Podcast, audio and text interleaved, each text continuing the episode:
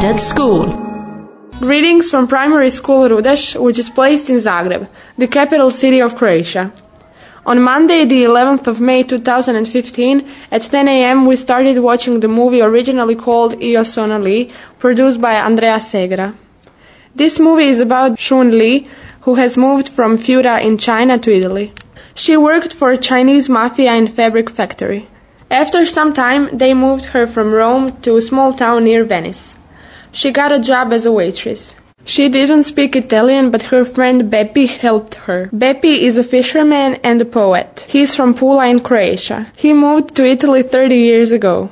Shun Li has a son who lives in China. The whole time, Shun Li works for Chinese mafia, so they send her son to Italy. Her son is 8 years old. Shun Li and Bepi became best friends, so people started talking that they are together. That's why they sent her to another city where she worked in fabric factory. The best moment in this movie was when her son came in the factory.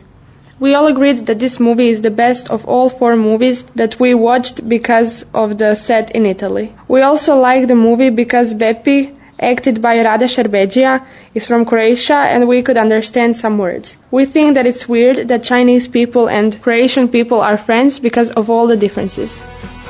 We are really proud that we were a part of this project. Greetings to every country that is a part of this project. Mario, Martina, Katarina, Mihaela, Ivan, Carlo, Maya, Filip, Helena, Luca, and Bernard. Fred at School, building new audiences for European cinema.